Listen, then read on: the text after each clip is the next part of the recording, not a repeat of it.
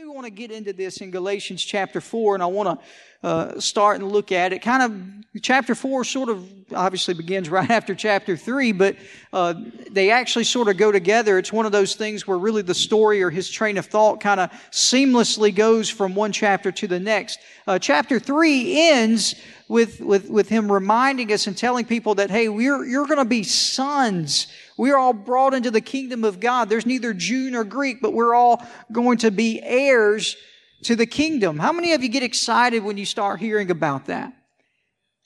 Yeah, I would hope so. We are all, every single one of us in here are sons and daughters of Christ, which makes us an heir to the kingdom of God, meaning everything that God has for His, His children, His people. Once we're in the kingdom and we're a part of it, you and I get to be a part of that that inheritance. Isn't that exciting? So as chapter four begins, and I'll, I'm going to really dig in here in these first few verses, uh, he then sort of uses that as a good metaphor to sort of explain the difference in the law and the gospel.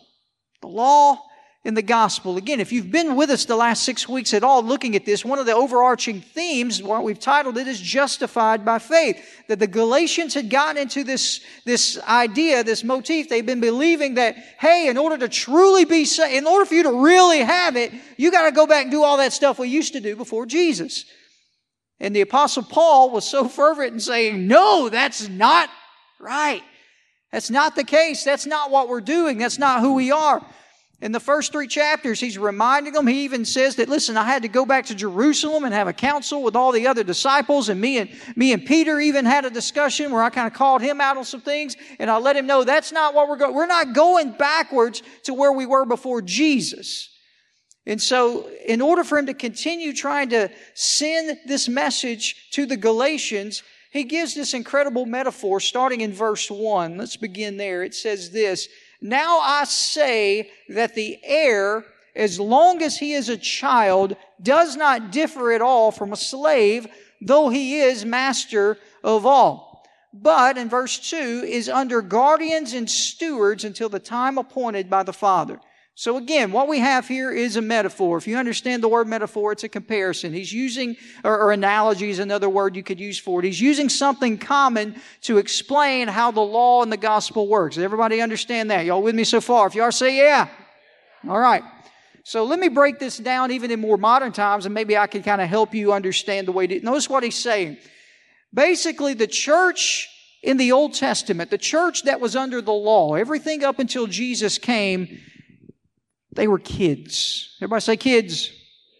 And let me make sure you understand what he's saying. He says, listen, they can be the heir, but they're still kids. I'll, I'll, i have a house that, that, that, that I own or I'm paying a mortgage on, and, and at some point, if I continue to own that house and me and my wife both die and we go, then it will be left to my sons in some way, shape, or form. They will be the heir to the house. Everybody understand that concept? Now, my 11 year old son, who was talking smack about how long I was going to preach, may know that at some point, I, I probably, I, I, know him, he's nowhere near his mind now, but let's say that he wakes up tomorrow and comes to a realization, hey, this house is going to be mine. And since this house is going to be mine, I can do what I want to. I don't know how things work in your house. but I'm going to be quite honest. The way it will work in my house, I would say, son, know your role and shut your mouth. Anybody, eh, eh, can I get a witness? Anybody? Okay. Because what happens? There is a, we, we like to use the phrase, a child needs to stay in a child's place. Y'all, y'all oh yeah, I'm talking to somebody now. Y'all got me excited. Y'all, y'all are relating. Y'all know what we're meaning. There comes a point where kids may be an heir at some point, but as we're talking right now, my 11 year old son, he ain't ready to be an heir and to do the things that I have to do to make sure things work. Is this okay? So as a result, he has to stay in his place. There are certain responsibilities that will come when he gets older. So obviously, when he, we, we, the way we operate our house, we kind of operate our house to where when we tell him to do something, we expect him to. That's right. And again, I'm, I'm, I'm, i have two sons and I'm learning. I'm, I'm not the one to sit here and claim to be the expert on parenting because I'm learning more every day. Can I get a witness? But I can tell you what I've learned from having good parents and grandparents and what the Bible says and what I've learned as a parent myself. If you don't run the house, they will, and that's not the way the Bible intended it to run.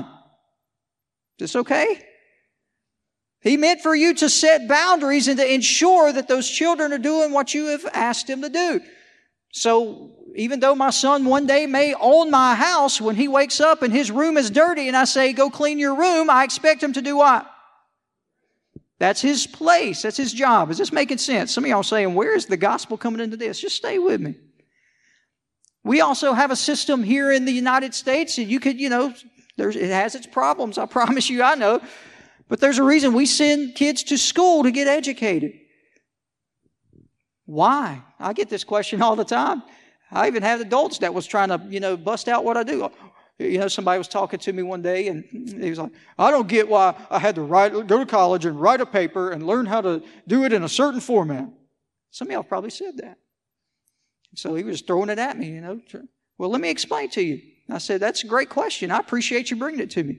I say, I'll be the first to say, with I know what you do with, for a living, with what you do for a living, I'm pretty sure that you'll never have to write a compare and contrast essay and put that in MLA format. I'm quite sure, I actually don't know any job that may ask you to do that. But how many times on your job have you had to read something? How many times has your boss asked you to do something or fill out a report or do it in a certain format? How many times have you had to follow the protocol in order to do that? And how many times has it been wrong and you had to redo it? That person admitted several times. Said, okay. So do you understand why that process that you may not have understood when you were in a, a young person's place and you may have thought that that was kind of a worthless assignment? Do you see how it prepared you with skills that you're using now? He was like, I guess you're right. And I don't say that trying to pump up it, but do you understand the point I'm wanting to make? There's a season where kids have to go to school. And why do we send them to school? I promise it's important for them to know the reading and the arithmetic and all those things. Gosh, I, I believe that. But do you realize that it isn't even about that? We're trying to teach them that they're supposed to be at a certain place on time. How many of you like, if you work for a job or you manage people, how many of you like for people to be on time? I bet when you're driving through McDonald's at six in the morning trying to get a biscuit on your way to work, you're hoping that they were on time. Amen?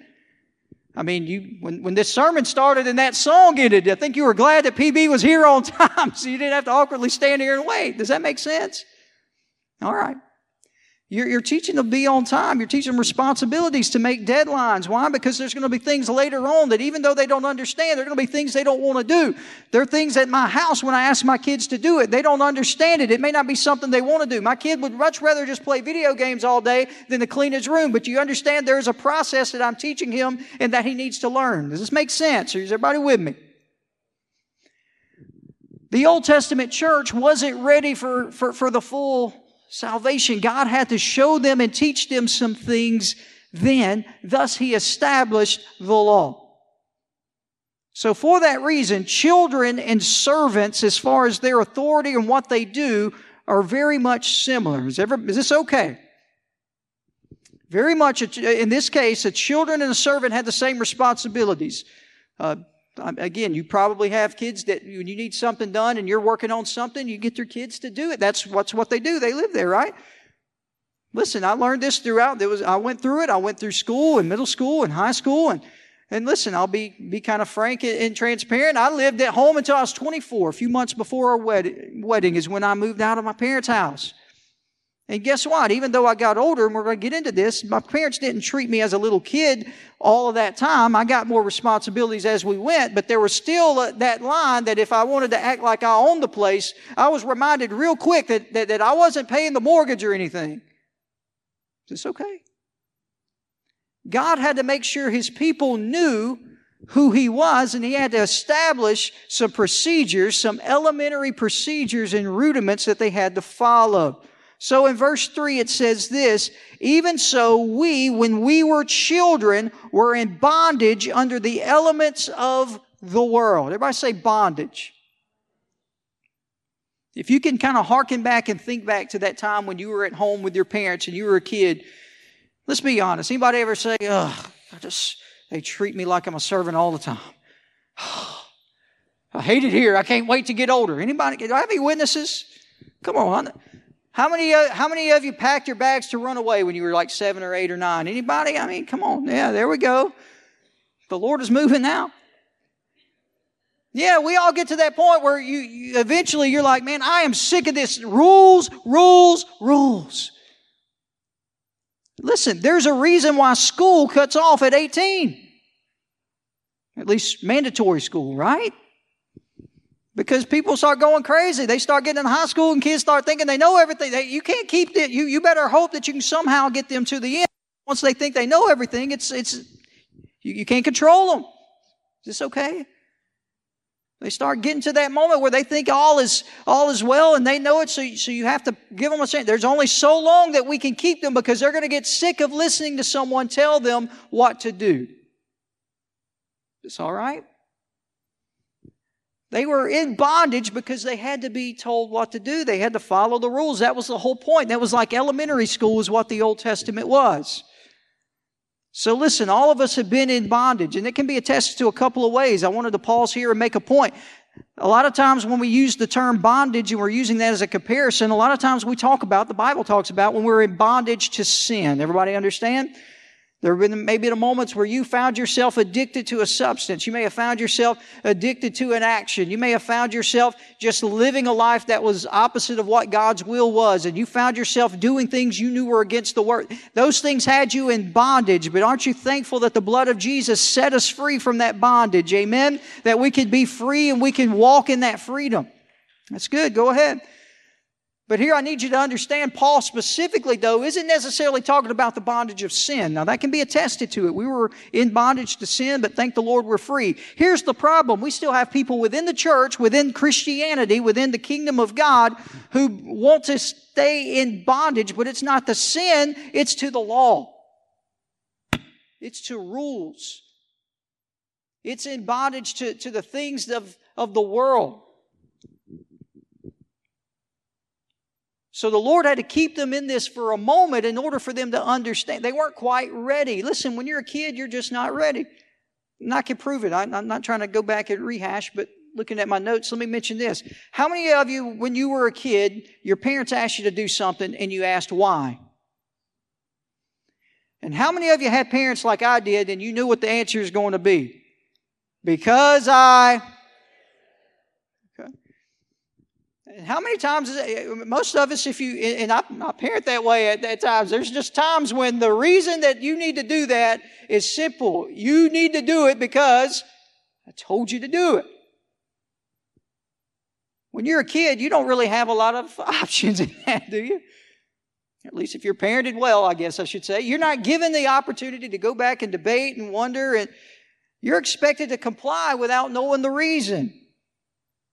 That was the state of the Old Testament church, and that's what Paul is saying. Listen, you guys don't understand. Uh, the words, the translations there go back to mean rudiment. You were kind of like in elementary school. You were just a kid. Yeah, that God, you were Israel, the children of Israel. You were God's chosen people. He had a covenant with you that goes all the way back to Abraham. He mentioned that at the end of chapter 3, where, where you'll be a part of Abraham's seed, and that blessing is on you, and that's great. You have an inheritance. There's a promise coming on you. But please don't uh, misunderstand. Just because the promise is on you doesn't mean you're going to get it right right away. I mean, I wish it worked that way. It'd be great. I used to love watching movies as a kid like Richie Rich. Anybody familiar with Richie Rich? Where that kid just had everything, just, you know, didn't have to, just had everything. I thought, that must be great. I'll give you even a better example. My wife was watching it this week. Little Big League. You may be familiar with the movie Little Big League. I'm a sports guy, so that was a movie I liked when I was a kid. It's about this boy whose grandfather owns the Minnesota Twins, and he dies and he leaves the team to his grandson, who's like, I don't know, 12 in the movie. And so this 12 year old now is literally the owner of the twins. And so he thinks because he's the owner of the twins, he can just, I guess he can because he's the owner of the twins. He says, I know how to run this. So he not only makes himself the, the general manager of the team, but he makes himself the manager. So this boy who hasn't even played high school baseball goes into the dugout and he's telling these grown men what to do. It, it makes it a funny and interesting movie to, to watch, but the movie kind of showed and illustrated just because he was the heir, he wasn't ready for the job. Does this make sense? Just because he had the authority, and God had promised it to him, it wasn't in a position yet where he could step in and use it to its full advantage. I hope this makes sense. That's the reason why Paul is saying that the Lord had to begin with the law. When he made the promise to Adam and Eve, when Adam and Eve that there would be redemption, when even after the curse, he said, listen, don't worry though, your, your, bru- your, your heel is going to bruise the head of the serpent, meaning there was going to come a moment where the devil will be put in his place and this curse will not be forever. But he didn't do that in the next year. He didn't do that in the next 10 years. He actually had to go through an entire testament of, of time in order for that to come to place. Everybody with me? If you are, say yeah. All right. So that was the state of the Old Testament church. The state was bondage. That's why they had to go and sacrifice, and, and, all the sacrifices had to be at a certain place and in a certain time and in a certain way. And there was all the rules on what you could eat and what you couldn't eat, and there were all the rules on, on how everything had to be done. Um, again, try to imagine yourself in elementary school where you couldn't sneeze or, or, anything without raising your hand, and how eventually, as you get older, you get sick of that. I'm tired of these people telling me what to do. Imagine that's how the children of Israel felt, but they had to go through the process. Is this all okay? All right, let's move forward. The beauty of it is we didn't have to stay there. Amen? There came a point where the body of Christ was able to graduate. Aren't, how many of you are thankful that there was a time where you don't have to get up and go sit in that classroom now every day? Verse 4 But when the fullness of the time had come, and there's power in that phrase. the fullness of time had come. Listen, it's Wednesday. I have some time. Are y'all okay if I chase a little bit of a rabbit here? Can I allude, eh, eh, can I get a little excited and preach to you for a minute? Can I allude back to something from Sunday? I said Sunday, we're all going to go through trials and tribulations. We're all going to go through seasons where we're going to be tested and we're all going to go through seasons that we're going to have to overcome. But aren't you thankful that the Lord promises that there will be a fullness of time? That's what He says. You may be going through it and, and there's nothing that I could say that say you won't go through it, but I can promise whatever you're going through, you will go through it, meaning it will end, it will be over. God will have a fullness of time. How many of you are thankful for that? Just because we have to endure hardship doesn't mean we're going to stay in the hardship. Amen? I, didn't know that. That stood out to me today, and I, I, I got happy by myself. I thought you'd want to get happy too. When the fullness of time had come, the Lord said there came a point where, where my time had come and we were through with that. So God sent forth His Son, who was born of a woman, born under the law to redeem those who were under the law that we might receive the adoption as sons. Aren't you thankful? And because you are sons, God has sent forth the Spirit of His Son into your hearts, crying out, Abba, Father. Therefore, you are no longer a slave, but you are a son. And if a son, then an heir of God through Christ. Do you realize how great the love of the Father was? Yeah, I know you say, well, we hear this all the time. I can't hear it enough. Do you realize how great the Lord loved me that He was willing to send His Son and have His Son be tortured and killed and mocked and ridiculed, all so I could have eternal life and a relationship with Him? I can't praise Him enough for the rest of my days for that. Not only that, can you imagine the, the, the, the, humility of Jesus, the Prince of Heaven, the Son of God, who was willing to come down and literally subject himself to the law? He, he was the law. He was here from the beginning. He, but he was willing to subject himself just so he could go through this process for me. I don't think we think about that enough. He didn't have to do that. We say, well, the Lord called. Yeah, it was a duty and it was a calling. But listen, I'm called to preach, but I could put down the mic right now and leave. It wouldn't end well for me. I'm not saying I would do it, but you understand the, the idea. If it really got to a point where I wanted to argue with God, it didn't have to happen. Does that make sense? Jesus could have said, No, I'm good. He had that kind of authority. But because his father asked him to do it, he was willing to do so, and he did that for me. How many of you are thankful for that? My goodness. And imagine this Imagine the power of the Holy Spirit. The Holy Spirit. Again, not trying to rehash anything, but holy is a word we can't even fathom because there's nothing on this earth that's even anywhere in the, in the atmosphere of Holy Spirit. That's just how perfect and incredible and good Holy Spirit is. And Holy Spirit who has all of this power is willing to come into unclean vessels like you and I and purify us and dwell here. I don't know about you, but that's enough to have me praising and worshiping for the rest of my days and beyond. There's not enough services. There's not enough hours in the day that I could give him enough praise and honor and worship for all that he's done for us. That's powerful. And as a result of all of that, now we as Christians don't have to go and live in the bondage of the law. We don't have to go back and sit and have all of that pounded into us. We can now walk in freedom. How many of you are thankful we're free? So let's talk about the advantages. What, what Paul just went through. He said there that we have been adopted as sons and daughters.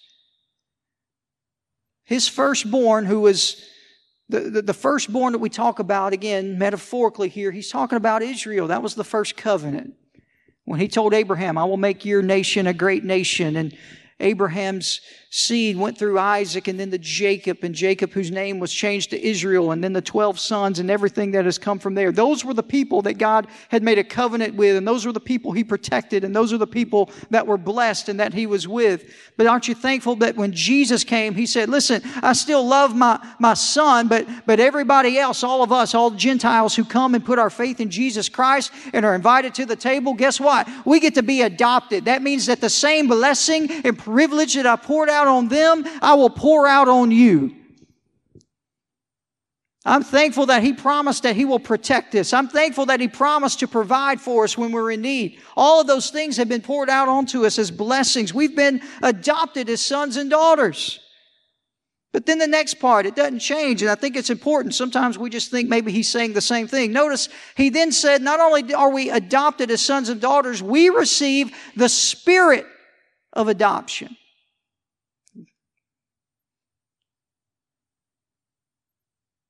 So we're adopted, meaning there's legal authority there. Does that make sense?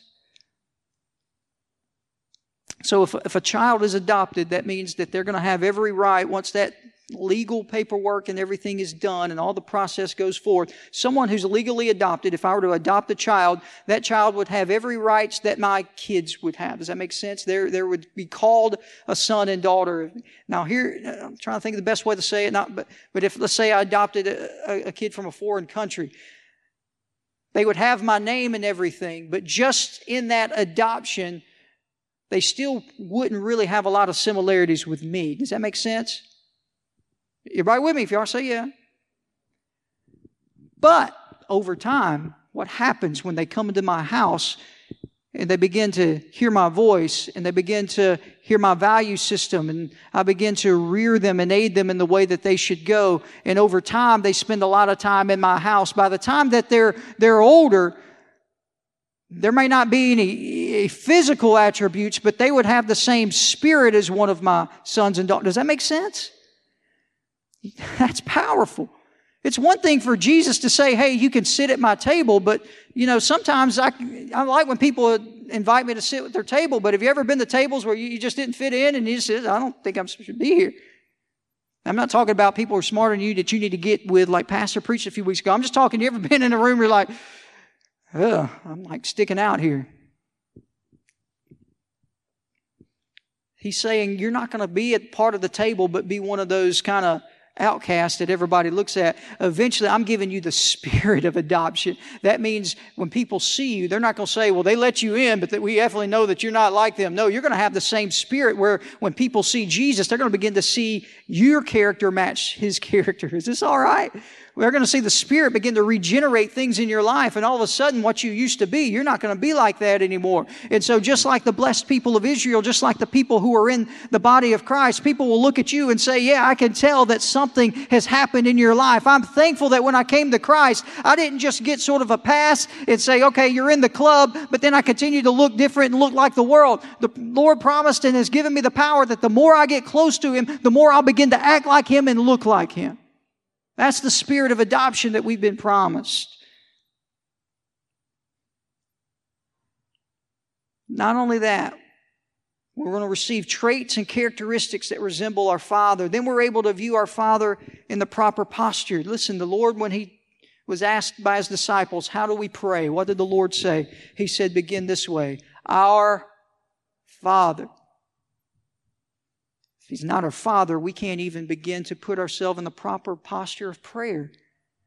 How many of you are thankful that we're able to illustrate and use the power of prayer in our lives? We have ability to communicate with God and to have Him communicate back with us. That's what prayer is. That's us being able to go before Him and petition Him and talk to Him and to, to cast our cares on Him like He told us to do. And we can do that because we've been adopted. We've been brought into the family. Amen. I can say our Father and it not sound weird. Does this make sense? Y'all may think I'm getting real silly, silly here, but you know, I, I have a, a man in my life, my father. I call him dad.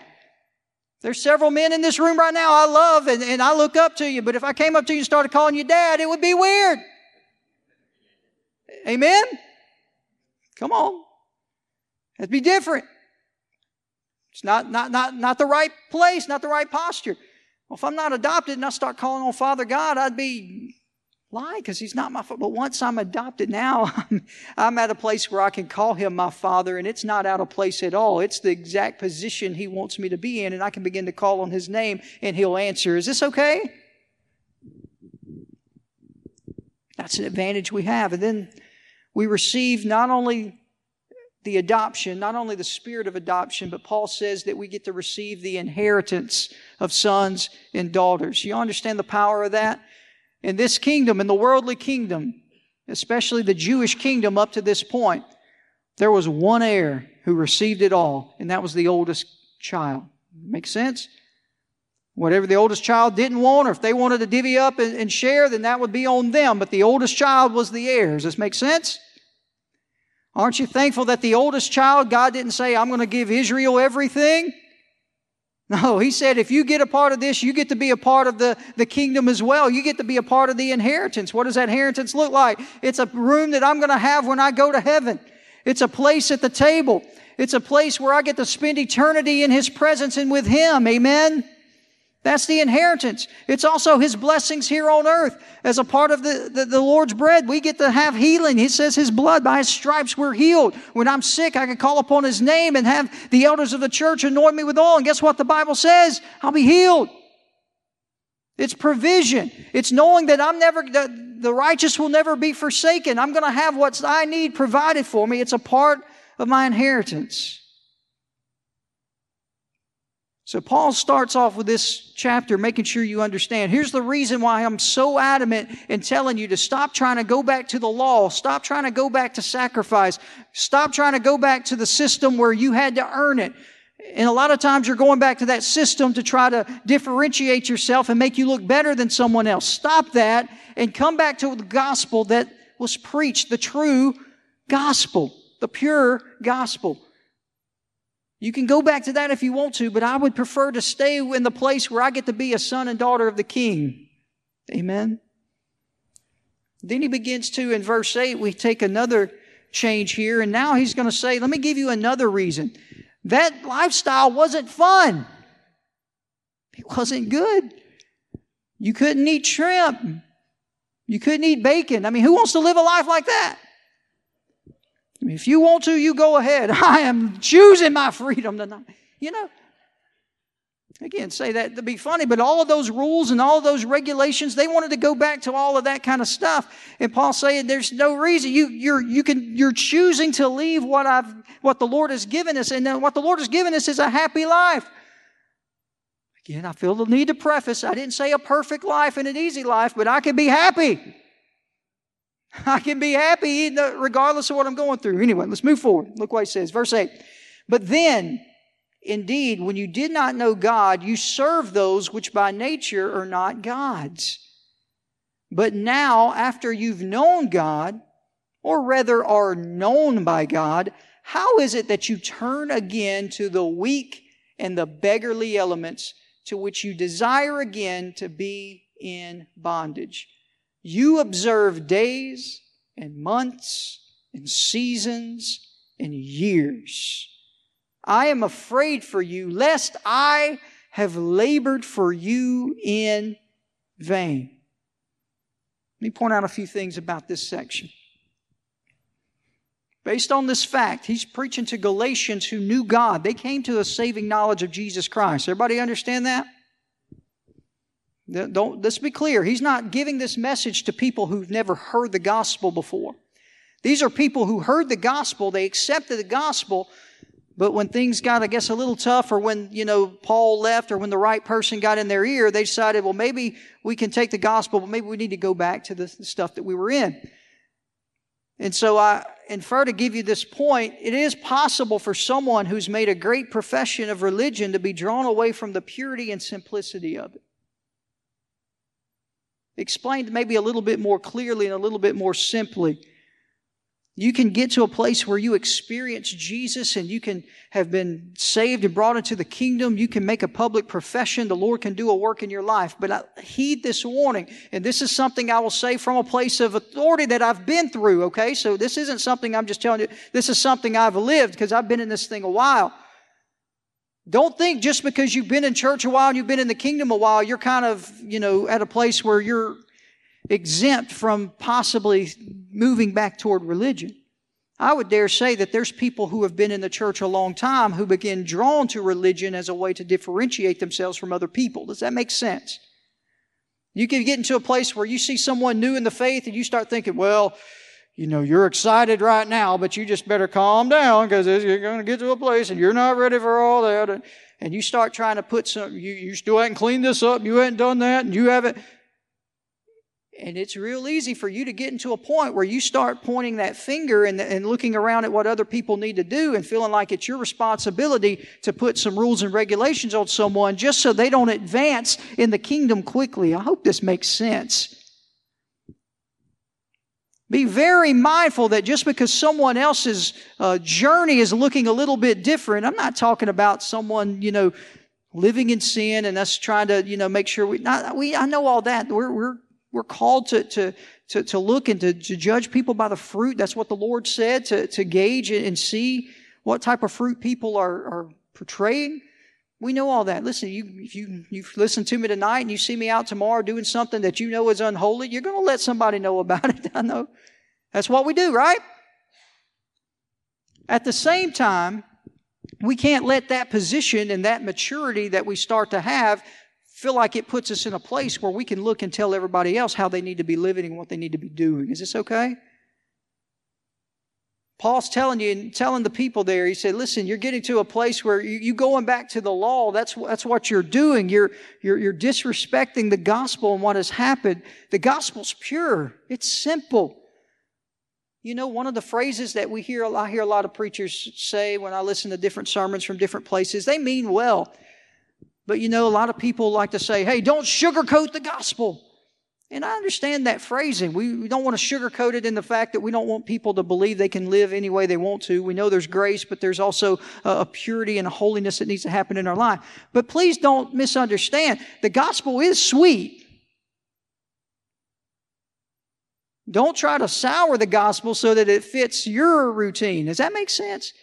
So someone has to fit your mold, that someone has to fit the way you think it needs to look. The gospel's sweet and it's for everybody who and whosoever will will call upon their name. The Lord will clean them up when they, they allow the Holy Spirit to begin to move in their life. Don't think you have to do it for them. Is this all right?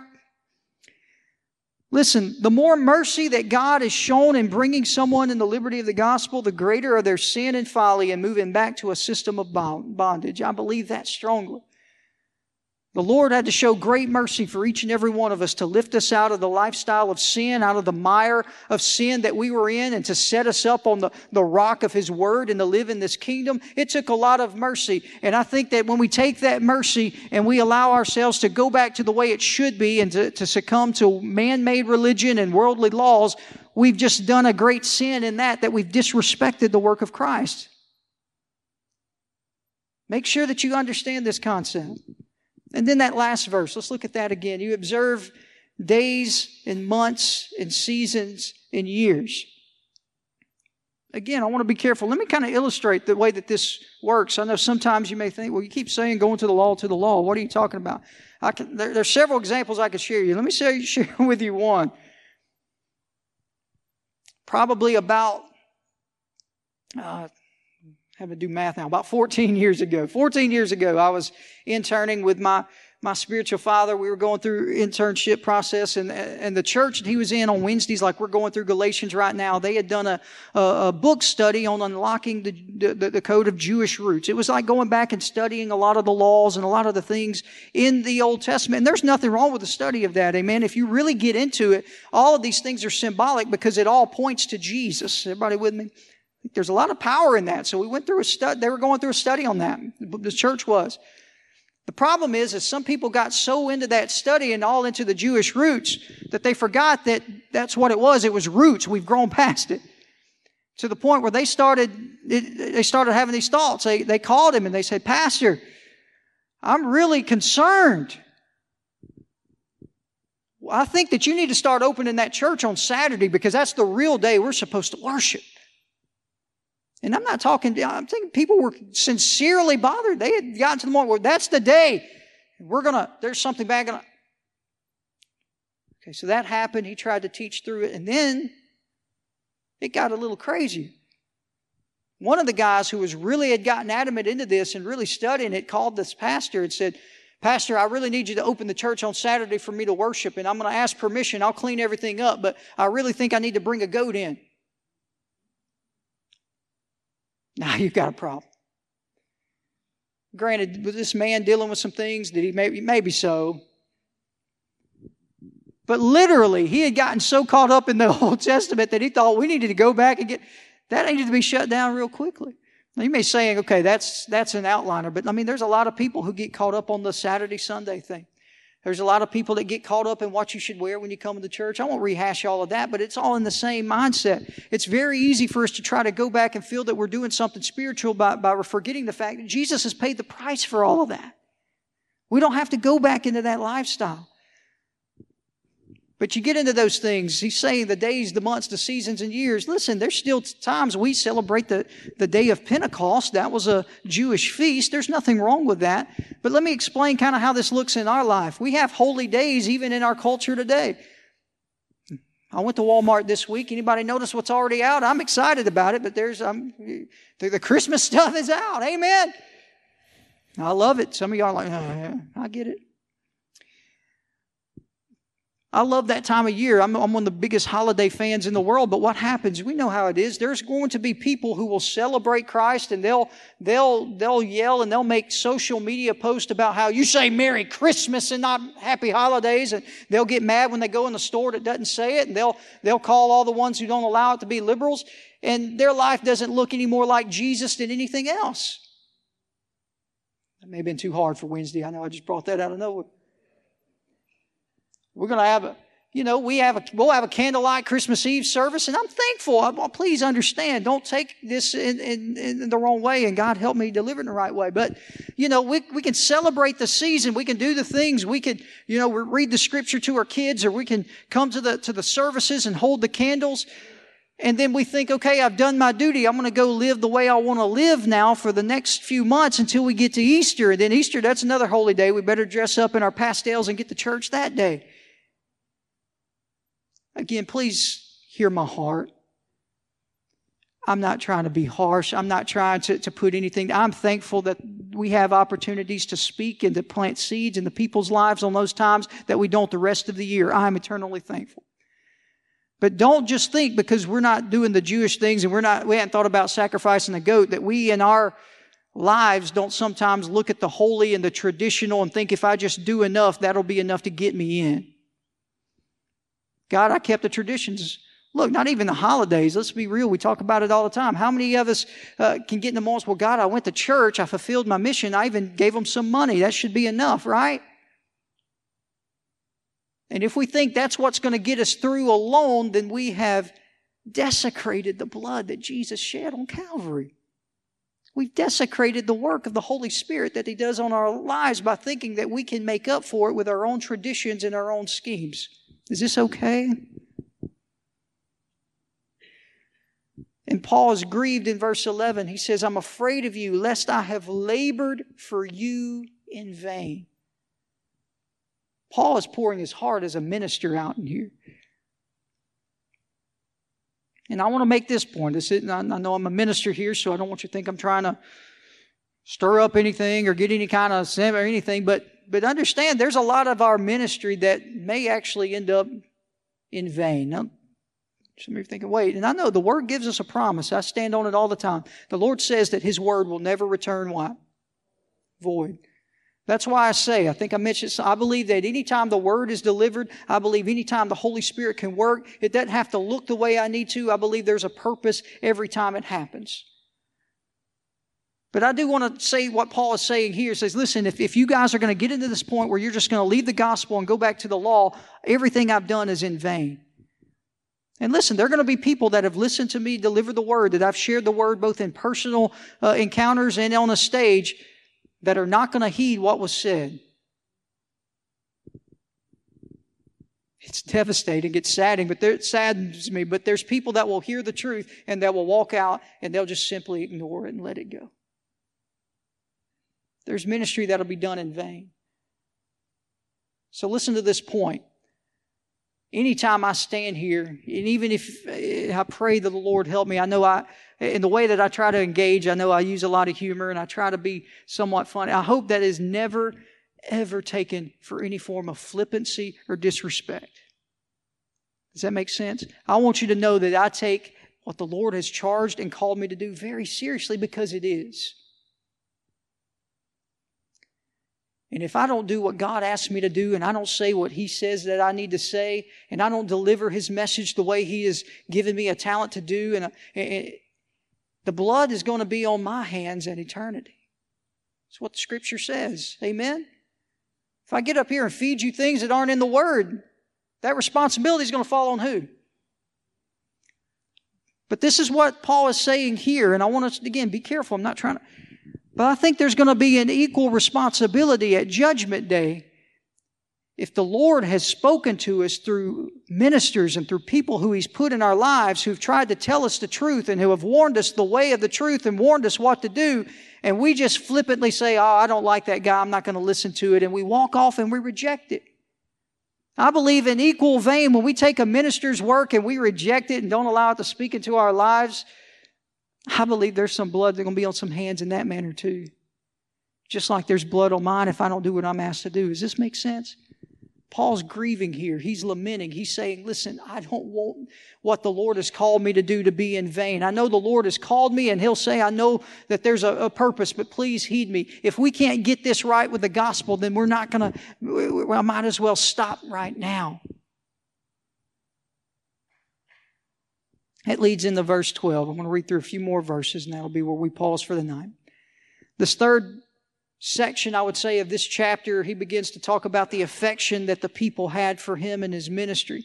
So after he's He's told them that we're going to be sons, we're going to be heirs. There's a difference. When you were a child, you had to do child things, but thank the Lord, there's a maturity that came, and through the gospel, now we're free. Just like an older child is able to get more freedoms as they get older and they get out, that's the way we were. Now that we're with Jesus, we're mature and we have more freedom and liberty. Amen. And then he goes in and, and, tells them, though, you can't put yourself back in bondage. Now in verse 12, he says this, Brethren, I urge you to become like me. Now again, was Paul being arrogant here? Was he being. No. He's saying, listen, I'm an example. I've lived through this. There was no more prudent believer in the law than Paul. Remember how he started out as a murderer of Christians? No one loved the law and succumbed to the law more than Paul. So he says, Become like me. For guess what? I became like you. You have not injured me at all. You know that because of physical infirmity, I preached the gospel to you at the first. And my trial, which was in my flesh, you did not despise or reject, but you received me as an angel of God, even as Christ Jesus. So listen, Paul's urging him. He says, Listen, I know that in your heart you're good people. Don't you love when someone's giving you the correction that Paul gave people? I know I love when people are giving me correction, or maybe I feel like it's just all negative in a review, or I've, you know, when bosses or, you know, your wife or someone's really going through and telling you all the things you need to improve on. Don't you love when they, at least at some point, they bring it in and say, hey, I know you can do it because you're a good hearted person. No one's going to, people are going to shut down if it's all negative all the time. Amen? But he's telling them seriously, I know you're a good person. You've witnessed it. Or I've witnessed it in you. When I came, I was physically, uh, I was in a bad physical shape. I had an infirmity. And you could have said, well, this man, you know, this man, I ain't listening to him. There's something wrong with him. But no, you accepted me and you loved me and you listened to the gospel. You didn't despise or reject it because I looked uh, like I did with this infirmity or was dealing with it. You, you accepted me all along. Verse 15. What then was the blessing you enjoyed? For I bear you witness that if possible, you would have plucked out your own eyes and given them to me. Wow. Have you ever heard somebody come and preach or, or, or teach or, or, come in your life and you loved them so much that you would even give your, pluck out your eyes and give it to them? I mean, I know Pastor Appreciation is Sunday, but I mean, you know, don't know if Pastor wants us to start plucking out our eyeballs and throwing them in the offering plate. It's like that goat story. It's a little, anyway. But no, what he's saying again is, is giving an analogy. He's using this as hyperbole. You love me so much that if you thought that would help me, if I could take your eyes, put it in, and, and see better, you would have given me that to me.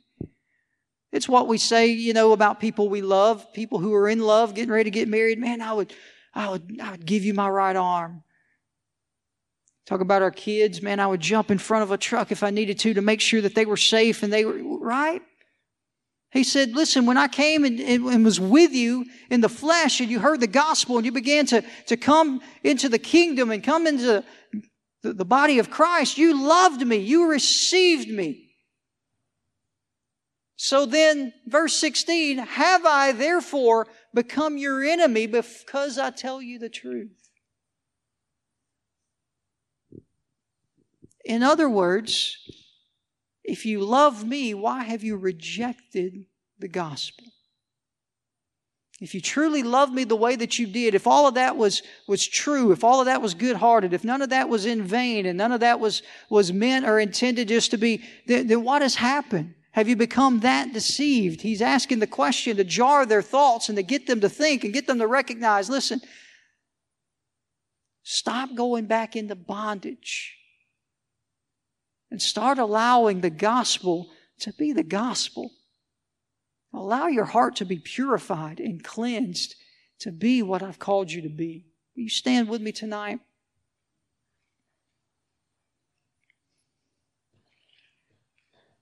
As we end this section, I'd ask for you to just bow your hearts with me and ask the Holy Spirit to begin to speak to you. I don't know what season you may be in. I often joke around. If you're on Wednesday night midweek Bible study, not too many people are there rampant in sin. You've at least made a choice that you're ready to follow after Christ. Nevertheless, I don't know who the Lord has brought in here tonight, but the Holy Spirit knows. There's some of you in here that maybe just this initial thought, maybe you have not surrendered your life to Jesus yet. You're still living in the bondage of sin. You still haven't laid down that habit. You haven't laid down that addiction. You know the, the Lord is calling you. You know that the Lord is, is beckoning you. You know the Holy Spirit's telling you those things in your life that you need to lay down. You know those relationships that need to be broken, that need to be let go. You know those chains that, that need to be let go, those, those things you need to stop listening to or watching. But they've become your comfort and they've become your identity for so long that even though the Holy Spirit's beckoning, you just, you just can't help but go back to the bondage. I'm here to tell you tonight's the night of salvation. The Lord is beckoning you to come home and to lay it down. And some of you are sitting here and say, Well, Pastor Bradley, I've laid down my sin, but maybe you've been in that category where you haven't wanted to admit it, but maybe as you look around and you continue to grow and you've been in this thing for a little while, maybe you're in a season where you know what, Pastor Bradley? The enemy's been trying to set hold with the spirit of religion. I've thought that I've done this so long and I've done this so well that I kind of know a thing or two, and I've been pointing the finger and I've been trying to tell other people how they need to do it. And maybe right now, Holy Spirit needs to break that heart again and remind you of the Spirit that He has given, the purity of the gospel. If you're in any of those boats, as I pray, I just ask for you to lift your hands to heaven symbolically and invite Him to come into your heart. Invite Him to melt that heart of religion, that heart of stone. I'll invite Him to bring His saving blood into your life, to wash you clean, and to allow His Holy Spirit to begin to purify you in your heart. Father God, I thank you so much for who you are. I thank you for your many blessings. I thank you for each man and woman that's in this place. Father, you are beckoning us all to the cross. You're inviting us all to the table. Father, I pray for those who may not have accepted the invitation yet, that tonight be the night of salvation. That, Father, as you are drawing, that they will open up their mouths and open up their hearts and with their mouths confess their sins, confess that they're a sinner. Recognize that you, Jesus, are the Savior, that you died on the cross and tonight, we're going to make you the Lord of our lives. We're going to surrender everything to you. Father, let that happen right now in this moment. Father, for some that are in this place, that may be a little bit out of nowhere. They've been looking at a situation, maybe dealing with an individual, maybe just observing things within the, the church or within their lives. And Father, the spirit of religion has begun to rise up. Father, because things haven't looked the same way, or maybe because they haven't done the same actions they did. The enemy's trying to bring them to a place of bitterness. But Father, salvation is a place of freedom, and I pray a spirit of freedom upon each and every person that's in here. Father, we're not going to go back into the bondage of our sin. We're not going to go back into the bondage of law and allow rules to dictate us. Father, we're going to live our lives in the freedom, the freedom that we're yours. And Holy Spirit, you will guide us and lead us and show us the things we should do and the things that we should not do. Father, I sense even right now in this moment, I speak to those who are in this place, God, that Father, they know they've trusted in you, but the enemy has still convinced them that they're unworthy, that they really aren't a part. Father, they, they understand that they've been adopted through salvation, but Father, right now I pray the spirit of adoption to rise up. Remind us, God, that you haven't just allowed us to sit at the table, but Father, you promised if we'll walk with you and continue to move, that Father, you're going to continue to purify us. You're going to continue to sanctify us. Father, you've already justified us. And Father, we will continue, God, to become more like you to the point where everyone we come into contact with will see your glory shining through us. I break every chain and I rebuke every voice of the enemy to try to convince anyone in this place that they are unworthy when they are under your blood. Father, I pray this week that we walk and talk in your anointing, that you continue to lead us and guide us. Father, that you will put people in our path that we can share your good works with.